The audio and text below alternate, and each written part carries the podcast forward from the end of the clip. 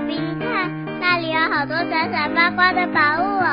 真的耶，宝贝，那就是传说中的十灾故事同心阁，我们赶快去一探究竟吧。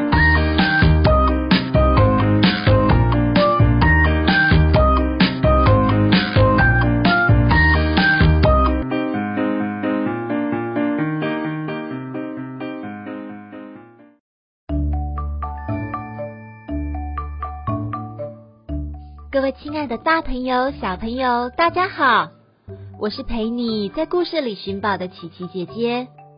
在故事开始之前，琪琪姐姐想问问大家：你今天刷牙了吗？小朋友，你有没有想过，古时候的人没有牙刷，他们是怎么刷牙的呢？古代人会用清水或是盐巴水来漱口，也会把柳树的枝条咬扁，清洁口腔。但是这样还是没有办法把牙齿清理得很干净。幸好后来有人发明了牙刷，你们猜猜牙刷是谁发明的呢？世界上第一个登记牙刷专利的是一个英国人，但是美国出版的《发明大全》这一本书里面记载的牙刷发明者，竟然是一位中国的皇帝哦。这位皇帝就是我们今天要介绍的斜杠皇帝明孝宗。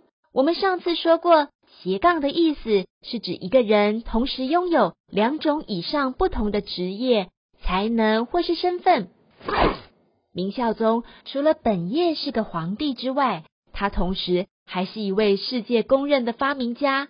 他利用骨头还有猪的鬃毛发明了牙刷，改善了人们的口腔卫生。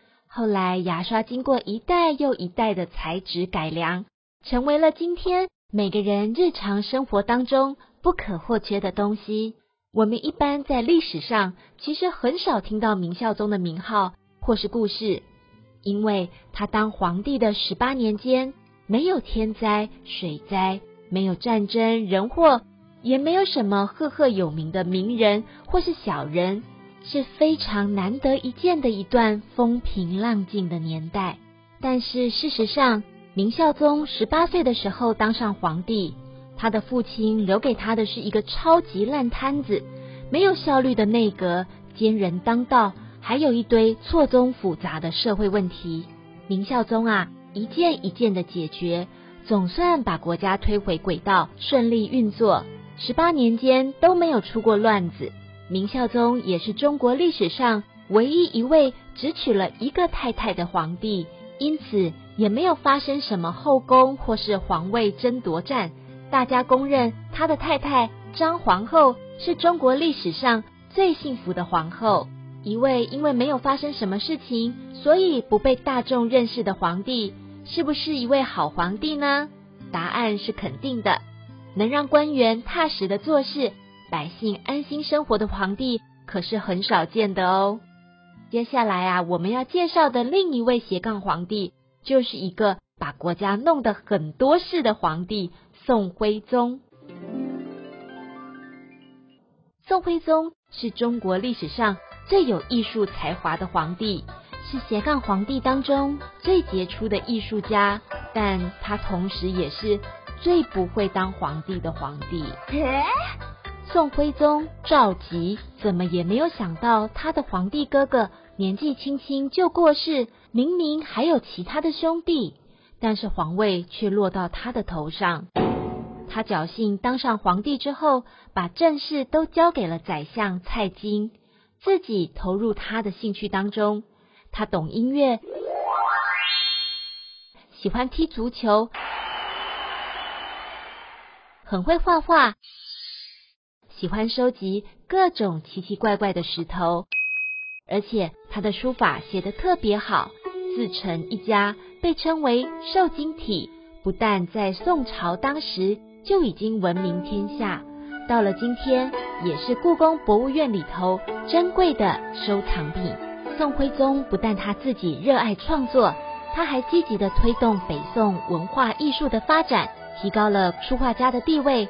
设立专门培养画画人才的美术学院，他自己还会亲自到画院来指导评鉴，所以在他的任内，北宋的书画艺术发展到一个前所未有的高度。如果宋徽宗是一个普通的老百姓，或一直当个王爷，那么他就是一个最多才多艺、百年难得一见的艺术家、鉴赏家、艺术教育家。但他偏偏是一个皇帝，而且还是一个最不称职的皇帝。宋徽宗当了二十五年皇帝之后，北边的金人来侵犯宋朝，他看到国家有难，匆匆的就把王位传给了儿子。自己当太上皇逃难而去，没有想到后来还是被金人给抓走。金人攻入宋朝首都开封府，掳走了徽宗，还有他的儿子宋钦宗两个皇帝，还有所有的皇后、妃子、公主、大臣等等数万人。百姓逃散，土地遭到惊人的破坏，北宋也因此灭亡。宋徽宗父子被送到遥远的东北五国城。一生都没有机会再回到宋朝。宋史评鉴宋徽宗是诸事皆能，独不能为君耳。意思是宋徽宗什么都会，就是不会当皇帝。在这两集的斜杠皇帝故事当中，我们介绍了四个皇帝，正好代表了斜杠皇帝的特质。第一种是把本业做上手了，再来发展兴趣。例如，旅行探险家周穆王、发明家皇帝明孝宗，还有清朝的古董收藏家乾隆皇帝。第二种是本来就专注在自己的兴趣才能上，但是命运降临却被推上皇位的皇帝，例如艺术家皇帝宋徽宗，还有南唐的文学家皇帝李后主。第三种呢是当皇帝当的没滋没味，所以一头栽进自己的兴趣里。例如木匠皇帝明熹宗，我们发现不论古今中外，想当个斜杠青年，还是应该先把自己的本业照顾好，这样的斜杠才能取得完美的平衡哦。斜杠皇帝的故事就说到这里，实在故事同心阁，我们下次再见喽。